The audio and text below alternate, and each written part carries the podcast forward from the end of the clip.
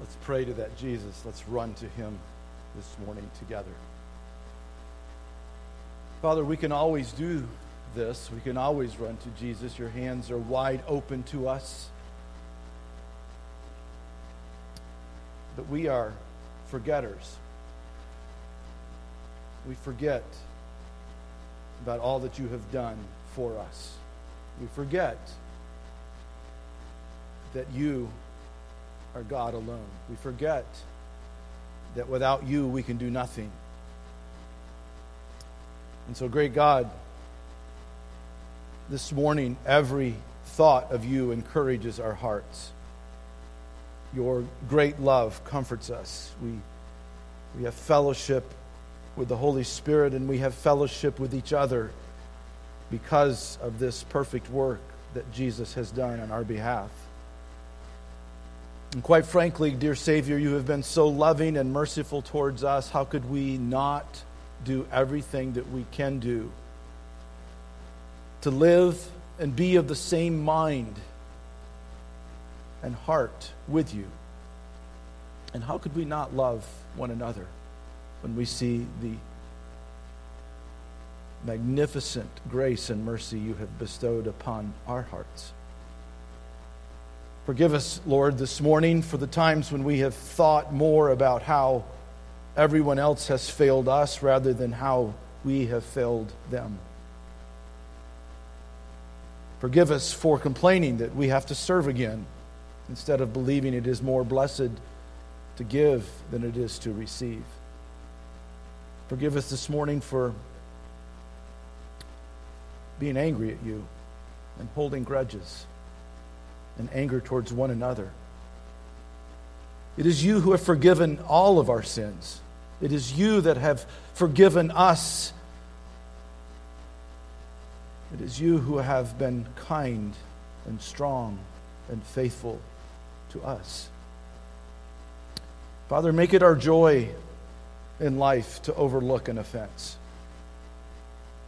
God, please bring to our minds any and all things that might hinder our fellowship with you and our fellowship with one another.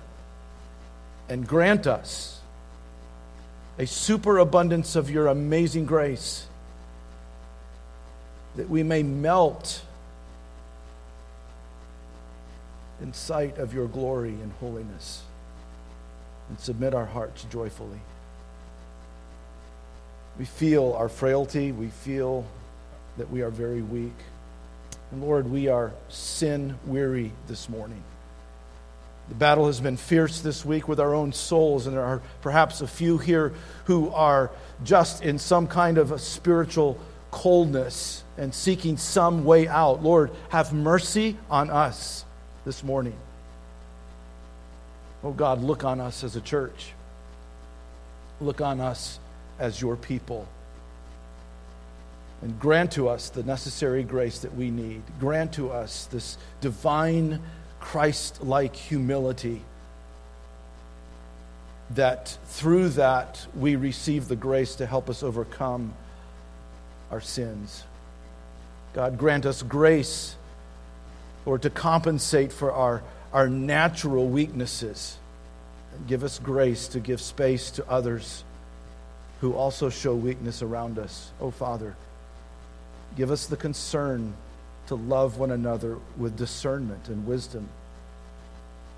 Help us to fulfill our responsibilities, to care for one another. Father, you have loved us even as you have loved your Son. And we have been transformed by this love and mercy. And God, I pray that you would grant us today your power and your presence. And Father, do the same in churches around our city this morning. May the word of God go forth with power and with might. Lord, run the word to the hearers, cause them to hear spiritually, hear what you're saying. And Lord, transform their lives. Lord, I can't help but think that you would do this today at Paramount Church with Pastor Rush Witt in Bexley. And Father, we can't help but you would do that today in the country of Indonesia through the people like our own, our own missionaries, Nick and Julia Brown. Father, run the gospel there. Bring people from all tongues, all tribes, all nations. And Lord, as we would gather someday to be the bride of our dear Savior, God, would you continue to gather these people through the message of the gospel this morning? Run it to our hearts. We pray. Show us where to change and show us how to live. In Christ, you glorify your name and your love in our church this morning. And this we ask in the name of the one who has granted us perfect righteousness by grace, Jesus Christ. Amen. Thank you. You may be seated. Take your Bibles with me this morning. On a normal Sunday morning, we would be in 1 Peter, but this is not a normal Sunday morning. This is an abnormal Sunday morning. I don't know what a normal Sunday morning is, but I mentioned already that the reason that we've doing this little switch up, I don't necessarily like doing the switch ups because I love keep to keep going through, and I always always am amazed that as we walk through a book, how God arranges a particular message for a particular time. And so I'm always hesitant to pull away from that. But today I feel like it's, it's really good for us. Uh, last time we actually stopped during the month of March, I think it was three years ago, to talk about church leadership. And so I'm going like, it's, it's time to do that. And so we need to do that. If you're in the foundations class, this will be nothing new. Um, if you've taken the foundations class, you will have heard some of this already. But I do think it's, it's great for us to refresh ourselves, especially as we look forward to perhaps bringing on um, a couple new folks in leadership. I hope you're praying for your leadership. Every week, it's a battle. Um, you know this in your own soul, in your own heart. And if it's, if it's true in your heart, it's true with us collectively as well. And so it's very important that we have good and godly leadership. So I'm writing, I'm, I'm speaking today on the necessity of godly leadership. It's not just a nice thing, it is a necessity. It's something that we must give ourselves to. So I want us to look two places that the apostle Paul teaches us about elders. One is in 1 Timothy chapter 3. This one in particular is in Titus chapter 1 verses 5 through 9. This is the most the more succinct one, so we will look at this this morning. Read with me uh, from Titus chapter 1 beginning in verse 5.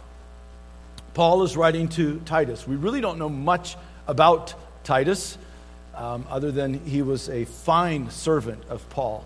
Um, I, I look forward to meeting guys like this. I had a neat opportunity this week to meet uh, a Titus. This is someone that no one hardly ever heard of. This guy was just sitting um, at a table in the morning. I stopped by and said, Hey, are you, he was reading his Bible, and I said, Are you preparing for Sunday?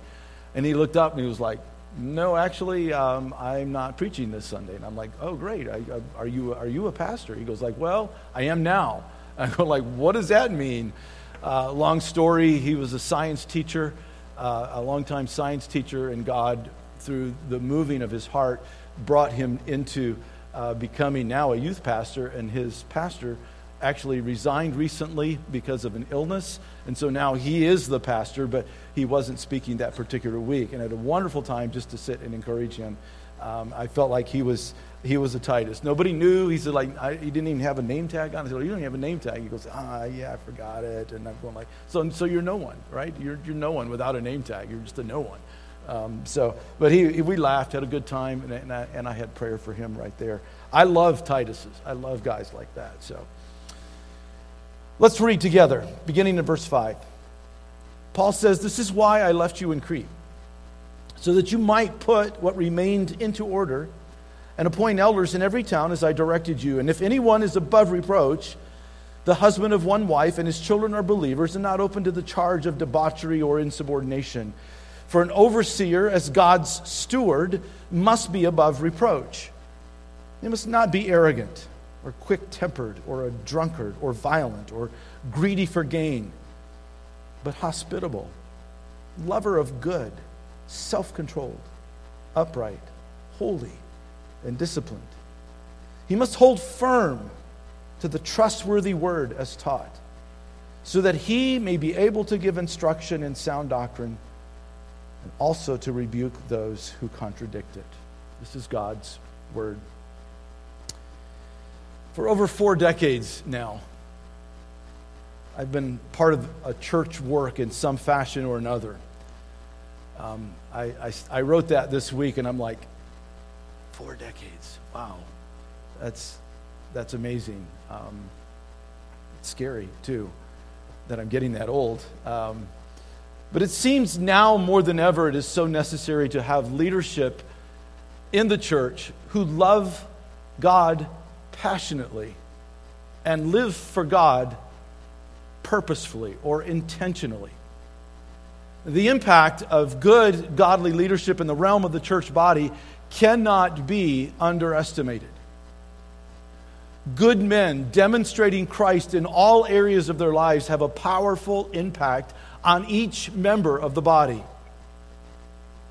And Paul understands this and specifically calls on Titus to follow a strict plan that he seems to have worked out for the churches that he had started, and for some reason, he didn't have time to incorporate it, in particularly in the church there of Crete.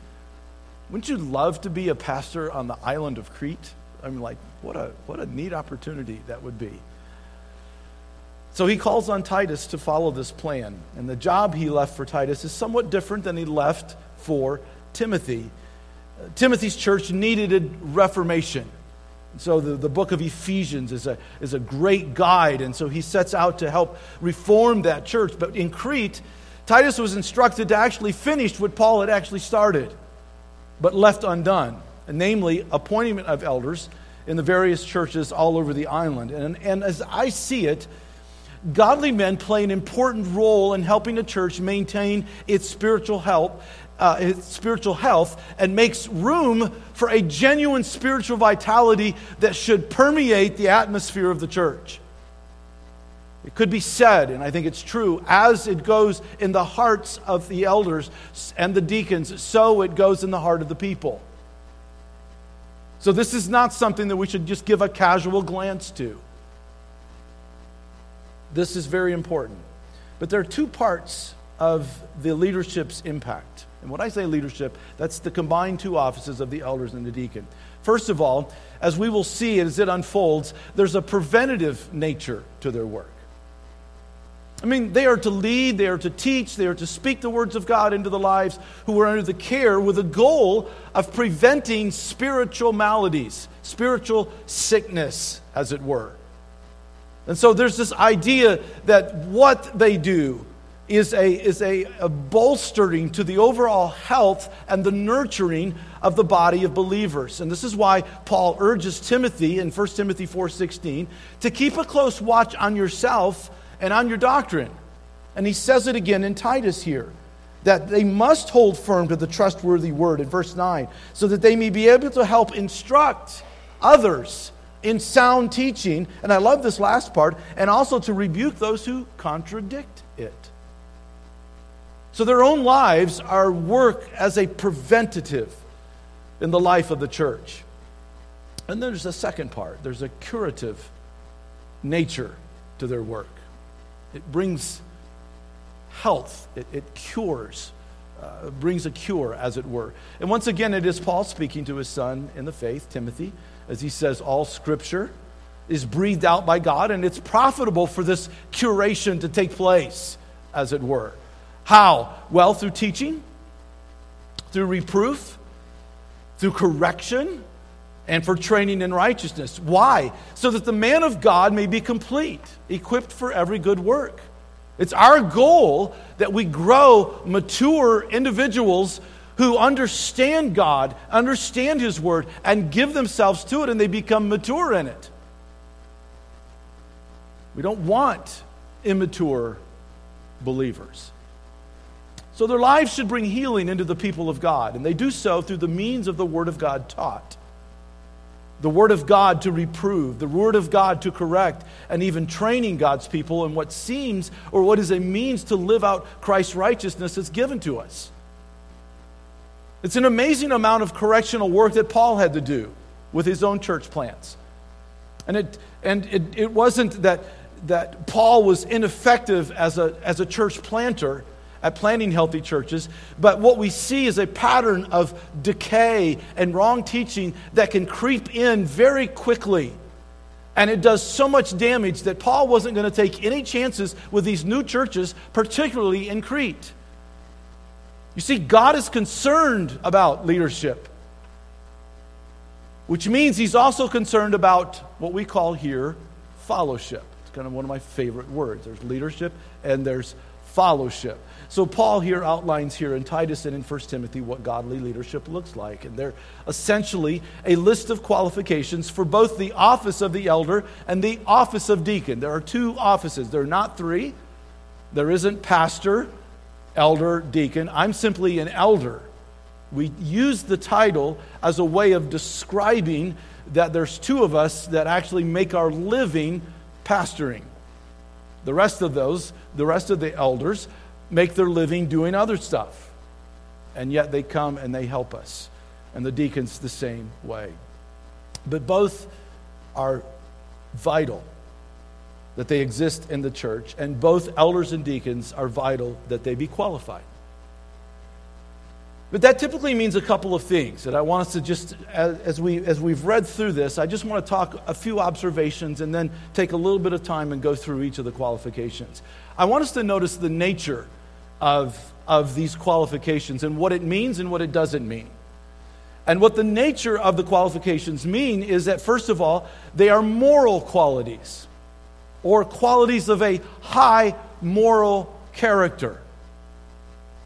That is an integrity of life that rings true over an extended period of time. This speaks of the work of Christ in their hearts not just their words that they would say. There's no way any man could ever have the kind of moral quality that he's talking about here if Christ isn't in them and working through them. There's moral qualities. Secondly, they are marks of leadership. And the idea here is it means that they demonstrate a man's capacity to lead others, and the fact is, it's seen by the fact that others will follow them. And there's this relationship that both are needed. The fellowship needs leadership, and the leadership needs fellowship. And so they give to one another this way. You see, the narrow path that God calls genuine believers to walk is one that have life guides. They're called shepherds. They have life guides who can maneuver down this path and help us all walk down the, the narrow path that God has given to us. It is a narrow path. Narrow paths are not as easy to, to walk on. I, I, I saw this this week on Thursday after I finished my examination. I was feeling the, the weight of the world off my shoulders. And so, they, so one of the guys said, well, you know, what are you going to do? And I said, well, I'm going to go to Disney World. I, am kidding. I, that's not what I said. I, but I, but I, I thought about that. I thought, yeah, that would be fun. But instead, I wanted to go for a run. So I asked around where I could find a, a, a good uh, path, something like around a lake in a park. And of course, I'm thinking, this is Southern California, right? This would be wonderful. The sun is out. It was the only day that the sun was out, really, and it was kind of warm. And I thought, man, I can go in my shorts and run and not have to worry about being cold. That would be great. And, I, and the guy goes like, well, you need to go to Balboa Park. Are you familiar with Balboa Park, where that is? Okay, so I was, I was like, okay, well, that's good. I looked it up, and sure enough, there's a lake there. And he says, there's wide open trails there. And I'm, and I'm going oh, this is going to be good. So it was like where I was, like a half hour drive. I pulled in, and I'm like, okay. It's not as green and pretty as I had in mind, you know. There, no one's out there playing golf here, you know, or anything like that. And certainly the, the, the, the path was, was wide but it was messed with um, geese waste. And so the path ended up being very narrow. I was running like this. I was like, oh. And, and it was dry and not green and crusty, and the wind was blowing. You could see these little whirlwinds of dust, and I'm, you know, I was just like, but I ran four miles. I said, I don't care. I'm just going to run. I'm just going to run. But the idea here is that the, the path that God has given to us is narrow. And we need help walking that path. And that's the idea that the elders give and the, and the deacons give. Thirdly, I, I, think there's, a, there's another mark here. There's, there's a primary mark of spiritual maturity. And what this simply means is you, as you walk through these things, their life bears the mark of one who has grown in Christ. He's weathered some storms. He has experienced, the, he has experienced personally the life changing power of the Lord in dealing with their own sinfulness and turning from sin in such a way that the Spirit of God and the Word of God is, is noticed in their lives. And their lives indicate in every area of their life, God is God. Doesn't mean that they're perfect. It just means that God is God. And so whatever God sends to them, they're given to it. God's word is their ruling guide, and God's glory is their goal. And then, fourthly, I want you to just notice that these qualifications are aspired to by men. You wouldn't think we would have to say that, but in our day and time, elders, and we here at Calvary Bible Church feel like deacons are men. By God's design, men. So, that's some of the things, just an, just an observation. We've not gotten into the weeds yet, but by observing the nature of these qualifications, then what does it not mean? What does it not mean? And I just want to list several quickly. First of all, godly leadership is not driven by personality. And you have to be very careful of this. There are no personality requirements here. I'm very grateful for that. So you can't look at that in your own list of priorities. Well, it seems like this guy would be a deacon or this guy would be an elder, and you're going by personality. No, it, it's, it, it's the fact that it is something to consider their personality, to be sure, but keep in mind that God uses all kinds of men and all kinds of personalities to do his work. That's a variety. And I, and I think that has to be underscored and learned and understood. Secondly, godly leadership is not driven by mere giftedness. The office of both elder and deacons are servant roles. And so they serve, and usually they will exhibit a, a, particular giftedness to do their work, but some are more gifted than others, so we don't get into the business of comparing. Servants are people who serve, and you don't need a lot of gifts to serve, they just serve. And I think it's important that you understand, too, that godly leadership is not driven by seminary education. Nowhere in this list of things do we see any level of education. They are to be apt to teach, and they need to not be novices in Scripture, as we will see. Um, but they also have to be able to defend the flock and protect the flock. And what better place to learn this than a sound biblical seminary? But it is not necessary that they have a degree, a seminary degree. These qualifications are not driven then by knowledge or skill. And thirdly, godly leadership is not driven by age. There's no set age given here or anywhere else in Scripture. You can learn and observe that Christ was around 30 when he entered into public ministry, and in a place where the age of pastors could have been addressed, he doesn't address it. Now, there are specific advantages and disadvantages to both young elders and older elders. Whatever that looks like to you. I don't know what young elders look like to you. I feel like I'm a young elder. You guys laugh at that. I said, I feel like it. I didn't say I was. And then godly leadership is not driven by administration or procedure. I mean, there's no prescribed methods to appointing elders. There are no prescribed numbers of elders to be appointed or deacons. But what is obvious is the description and the prescription of character of the biblical leadership. They simply imply that God has intended for a group of men to lead his church, his bride for his son, in a way that demonstrate godly character. So let's look carefully this morning and quickly, I might add, at the general qualifications. Look with me again in verse 5. It says, This is why I left you in Crete, so that you would put what I uh, put, that you might put what remained into order and appoint elders in every town as I directed you.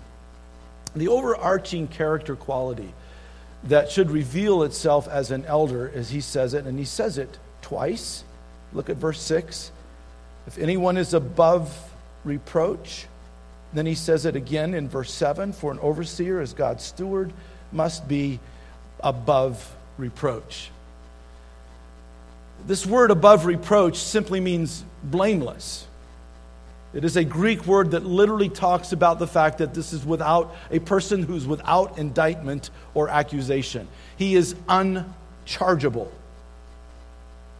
You could throw a charge at them, but that charge would not stick. He is one who has nothing that can be brought against him. And this word stands at the head of the list as a general or broad umbrella quality that covers the whole of the elder's life. The qualifications that follow kind of give the details of what blamelessness looks like.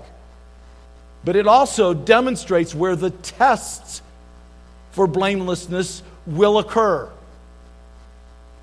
is not a man who is perfect, for that would disqualify everyone, but it is someone whose life depicts an unchargeable character that holds up under scrutiny in every area over time. And this is a staggering statement, but it's one that is often excused and overlooked. It is this general statement that is then defined in three areas, and we will look at them in these three areas home life personal life, and public life. And all of these areas overlap and are uniquely connected to each other. If one area is out of kilter, the other areas will soon follow. And what a man is in all three of these areas are, li- are really vital to the overall spiritual vitality of the, of the church. So, this is not to be toyed with. This is something to look at very seriously. So, let's look in the first area his, home, his life at home. And you see this in verse 6. If anyone is above reproach, the husband of one wife and his children are believers and not open to the charge of debauchery or insubordination. The truth is, there is no more difficult place to live in an open, transparent, and blameless life than to do so at home. Your theology speaks loudest at home. This is one of the things I told Titus. His name is Jesse. It's Titus in my head, but it's Jesse. I told Jesse this week. I said, All right, I'm leaving, but I'm just going to give you two things. One, love your wife and love your children. And then go to, go to work. Um, that was three things, but it was two things in particular. So it's the place where our own spiritual vitality is first seen. And so the first one is a one woman man. And this phrase has come under question by many scholars, has been interpreted several ways. Some interpret it no divorce, some interpret it only one wife, which would exclude a single man or a widower, or no polygamy, or simply he must remain true and faithful to one woman, his wife. And today, more than ever, it seems that it is easy to find men who are married to one woman but are always letting their mind's eye wander to another woman. And the elder should be blameless in his love and devotion to the one woman. So we think, we see it as the idea here that there's just a devotion to one woman. And that's the qualification there that goes past the, the reality of, of physical nature, but it goes into the heart and the mind and the desires. The elder should be blameless in his love and devotion to one woman. And then he goes to that to relationship with children. And I would tell you they're connected. The children of the elder should be faithful, and their lives should not bring a reproach upon the cause and the name of Christ. This is a very difficult one because in many ways, we're never in complete control of our children, but it does say something to the effect of the lives lived out in front of the children day in and day out. And one writer says it this way to find out if a man is qualified for leadership in the church, look first at his influence on his own children. If you want to know if he is able to lead the unsaved to faith in Christ and to help them grow in obedience and holiness, simply examine the effectiveness of his own efforts with his own children. And the statement becomes very difficult to maneuver through, in particular when a child, through their young adulthoodness, goes through a stage of rebellion. I had three children and all three of our children went through various stages at times where you're just going like, oh, are they going to make it? Are they going to make it? Are they going to make it? And once again, it's not that, that, uh, that the elder must have perfect children. But the man's leadership is one of discipling the heart of his own children.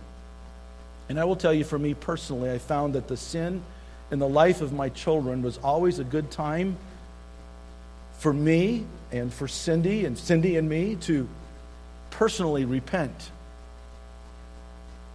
Because in many ways, our lives taught those sins to our children. And then they created their own sin.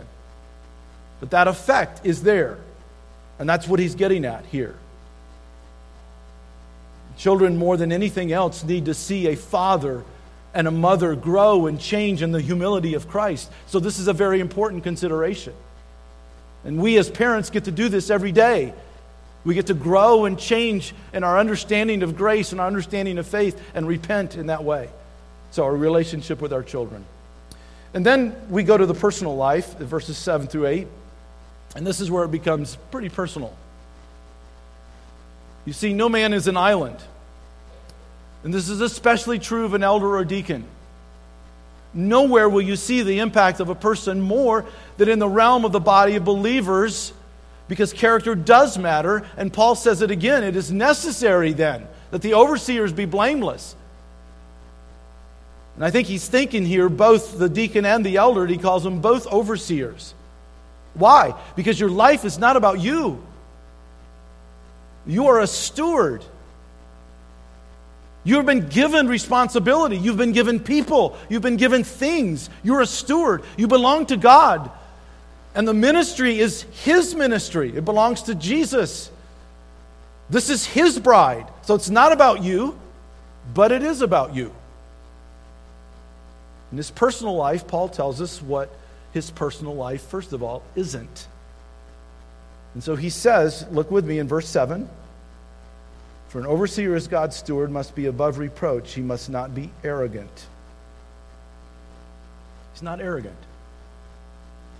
Of course, the implication is he must be humble. It's our word that sometimes helps us understand what hedonism hedonism comes from this word. It literally means to seek one's pleasure, to be self-seeking, to be self-willed or to be obstinate in one's own opinion. Not arrogant. Have you ever met a person who's always has to have his own way? And whether it is a family matter, a church matter, or a business matter, this kind of person is seldom willing to give, give up his own desires for the sake of a group. And this kind of person goes on and he begrudgingly succumbs to the pressure of those around him and he says, okay, but I don't think it's the best way to do it. I don't think this is the way I should do it, but it's the best. It's not, it's this, if this is, or I don't think this is the best idea, so I'll just give myself to it. In short, a self willed man builds his own world around himself. He is self centered and wants to do as he pleases. And what Paul says here is he's not arrogant. That's not an elder. Secondly, he says in verse 7, it just it goes on, and he says, or quick tempered, not quickly prone to anger. And what it means is that he's long suffering. He's long suffering. It refers to one who sits long, quick tempered man is not one who will sit long. If you don't like something, you unload on those around you until you get your way. No, an elder is able to suffer long, he's able to wait. And this means that he doesn't let things build up inside that will annoy him. I love what the writer of Hebrews says in Hebrews 12 15. He says, See to it that no one fails to obtain the grace of God. And you could say, especially as an elder or a deacon, that you are a person who pursues the grace of God. And so he says that no root of bitterness springs up and causes trouble, and by it many become defiled. And so the emphasis here is that root of bitterness comes and not only affects that person, but around people around them.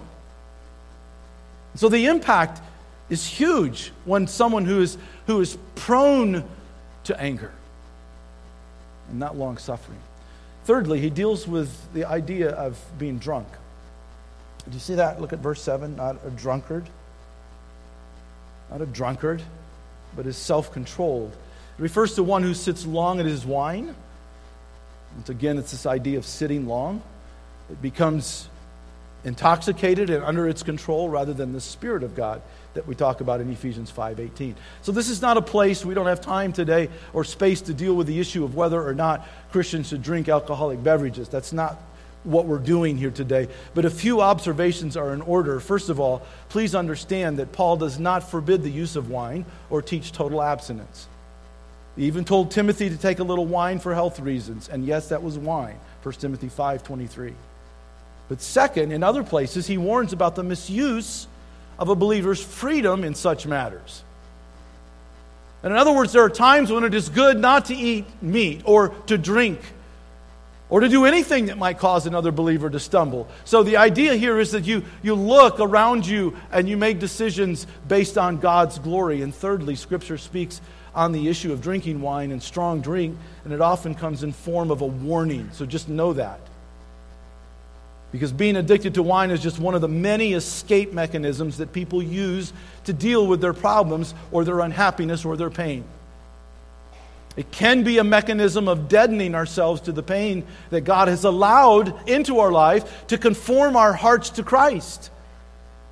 And so, giving ourselves to self control means we also address our eating habits as well as our drinking habits.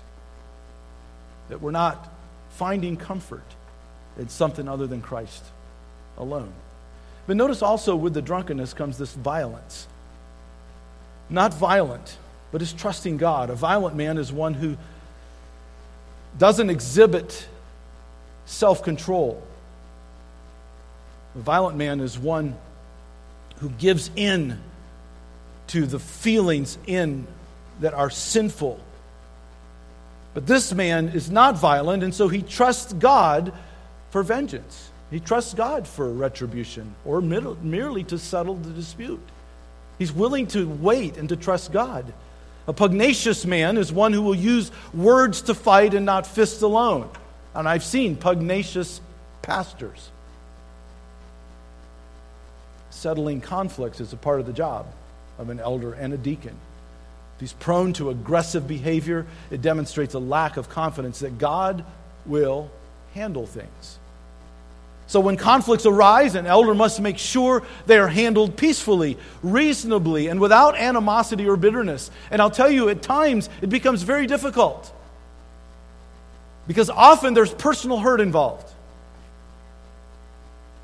And the, and the man must die, know how to die to that in order to see God's glory at work. And then, not greedy. It's the last one that's given to us here. Not greedy for gain. It's dealing with contentment here. Paul is talking about people who entered into the ministry with the idea. I, I know that there are people like this, I don't get it, but they come into the ministry with the idea of making easy money in a deceitful way that lacks integrity. That's what he's dealt with there and believe it or not, it happens in our world today. But an elder and a deacon, a leadership of a church, should find their hearts to be content. And contentment is a serious matter of faith in God. Does God knows what He's doing? And can I, can I find contentment there? So there's not a greed, there's not this covetousness, but there's a contentment. And then public life, and we'll go through this we'll, very quickly this morning. And here's where the true life of the believer is seen. You see, the reality is, as elders and deacons, and, and they hear me say this frequently, our lives preach. But what is the message of the life of someone who leads our Savior's bride? What is that message? What does it look like? Well, several things here. First of all, hospitable. This is the idea of a lover of strangers. This is a person who values people and opens them into his home. There's this openness and giving. This is why we have shepherd groups. We want to model this idea of hospitality and caring for people. Secondly, loves what is good. Do you see that? In verse 9 or, the, or verse 8, hospitable, a lover of what is good. He seeks or pursues and enjoys that which benefits, that which builds up in all of life, in thoughts and in deeds. They love what is good, what is right. It shows up in his choices in life and his love for others, love to think on things that are right and good and thus helpful to others, and will not then think on things that are detriment to others. Loves what is good. And then the next one is, is peculiar, I think, in some ways. Lover of good, self controlled. I don't mean peculiar in a bad way. I use this idea of sensibility, what he's talking about here. A self controlled person makes good choices, sees balance, discerns controls the extremes, is sober minded, is cool headed, is not easily distracted. This is a person who has good people giving input into his life. He sees things as they really are without the extremes. He finds it wise for people to give input, and he goes and searches for input because he's self controlled, he's sensible in that way. And then the next one that he gives to us here is upright. This is the idea of just. Does what is proper, does what is right and fitting. I, I call this reads their environment well. It's appropriate behavior at appropriate times. There are times to laugh, and then there are times to refrain from laughing, Solomon says. And a wise man understands that and gives himself to it. And then holy. This is the idea of devout. Personal holiness, a careful reserve that speaks of a marked walk with God who knows how to repent. This is a person who willingly sees his sin and turns from it. And then finally, disciplined. This is the idea of self controlled again. I think Peter, I think this shows that Peter struggled in this area as he brings it up several times. This is not an external thing, but this is a person who is in, has inward integrity that can say no to sin and to flesh with no one around. His thoughts are in order in private ways. He's not driven by pain. He's not driven by fear of man. He's disciplined. And then finally, and probably the most important or one of the most important things, he's a gifted teacher. And he says that he must hold firm to the trustworthy word. This is where we get our wisdom this is where we get our ability to make decisions. This is the, the marked difference between an elder and a deacon is that they're gifted teachers. But this goes past the spiritual character at this point, and he points to what this man does best that he teaches by life and by word. And so you'll hear the two V's here that I use. There's a visual preaching and there's a verbal preaching of a message. And the emphasis here that the teaching is reliable, it's trustworthy in relationship to Scripture. Doesn't mean that they are going to possibly get every single exegesis exactly correct. But you can tell that there's a striving to make it correct. There's a, there's a, there's a work and a humility that puts himself under the word so that the, when the word is taught, it's as accurately as that man knows how to be. It's not wandering, but, the, but it's precise, it's clear, it's straightforward, and it withstands scrutiny. And because it is God's word, it exhorts and corrects and it corrects the lives of the hearers. You see, you read and you study these, these strong, these, these very strong characteristics, and you get this, you can get this sense of being overwhelmed, and it leads us to the question who can do this? I mean, who can possibly do this? Who is up to this kind of challenge? Well, there's only one who has done it and was perfect at it. This is the God man, Jesus himself. He came, and his life was the perfect integrity. His life was completely dedicated to obeying the Father's will. His perfections lived in us then becomes our means of obedience. Truly, we can do nothing without him. It truly is what it means that our hope is in Christ alone, that his death becomes our means for life. His obedience put him to death, and then he is our pattern for life in order that we might die so that others may live. And this is what makes the church such a special and unique place because dying becomes the way of living for its leadership and its fellowship. We live in order to die so that others would live around us. But this is not only true for the elder and the deacon, but for all who have placed their faith in Christ alone for your salvation. Now, there are two errors that can happen when considering each elder and deacon for the office. One, we over expect that they be perfect, that they have all the answers, and that they never do things that you disagree with. Or we under expect and just let everything go. Neither of these errors bring genuine spiritual vitality because there's no grace, there's no mercy that's infused in all of that. It's me, I'm getting it right. And so I think it becomes very important that each time we come to affirm our leadership, that we look reasonably at each man and answer this question Is this man qualified? And the current elders think this man is qualified, which is why we are asking you to affirm them. But truthfully, if you think in some way they are not qualified, then we ask our people to do the hard thing because you care about the bride of Christ and you have a conversation with your existing elder and you begin to let us know the reason that you're thinking that they are not qualified. And if your reason is a sound, legitimate biblical reason for the sake of our ministry, we must know. But if it's merely a hunch or just your gut, then I would suggest you talk personally with the candidate so that you can resolve whatever issue you think is there. Yeah, I just don't like him. Okay. But that doesn't disqualify him because so and so doesn't like him. You probably need to learn to like him, perhaps.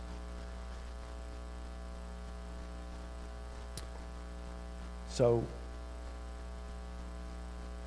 application to all of us, because you're sitting here going like, I'm not going to be an elder or deacon. How does this concern me?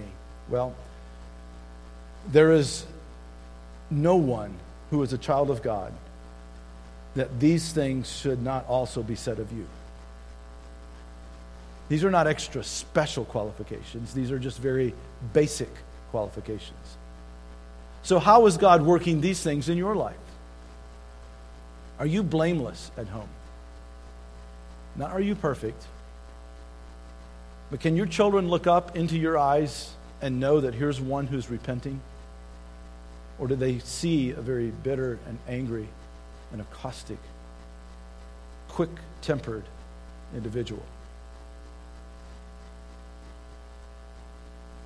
You're not self controlled in some area, prone to violence, even, or maybe just greed.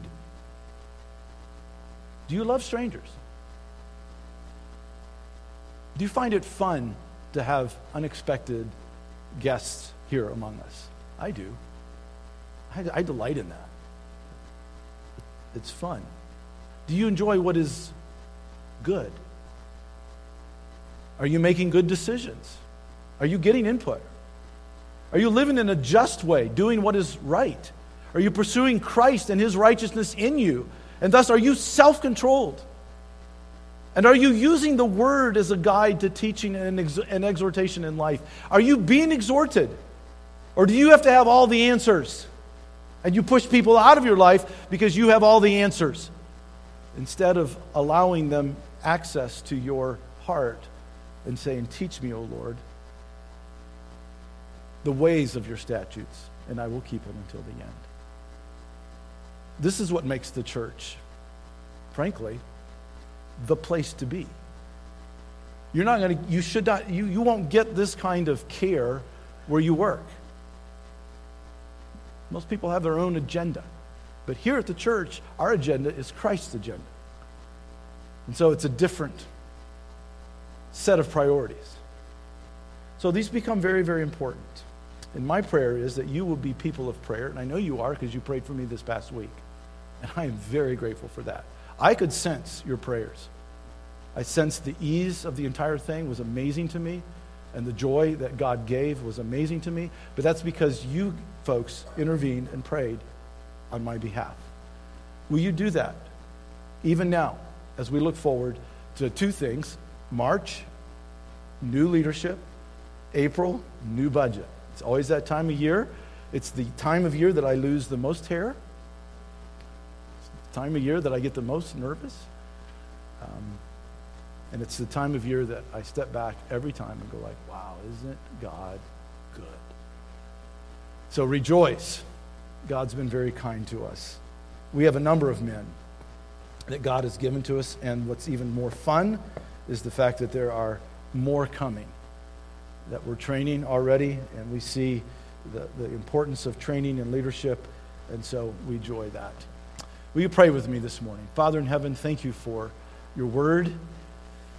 Lord, uh, those qualifications are a steep mountain for sinful humans to climb. But instead of us